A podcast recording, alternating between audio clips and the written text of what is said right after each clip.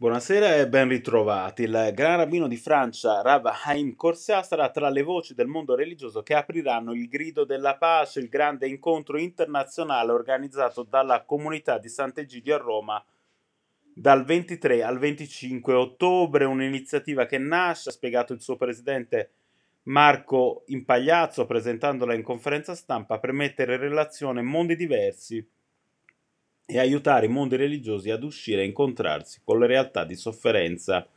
di questo nostro mondo. Rav Corsia interverrà nel corso di una plenaria inaugurale assieme tra gli altri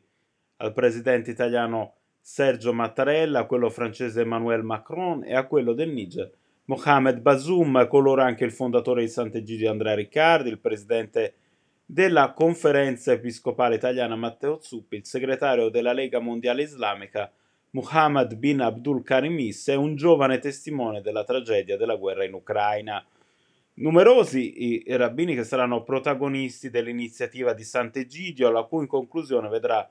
il Papa e gli altri leader raccogliersi davanti al Colosseo per un momento comune di riflessione.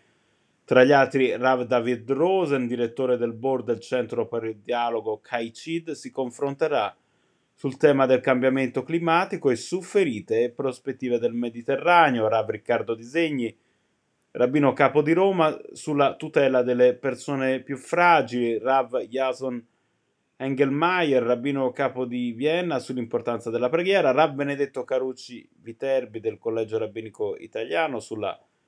parola di Dio. Il rabbino tedesco Shmuel Aharon Brodman sul ruolo delle religioni al giorno d'oggi,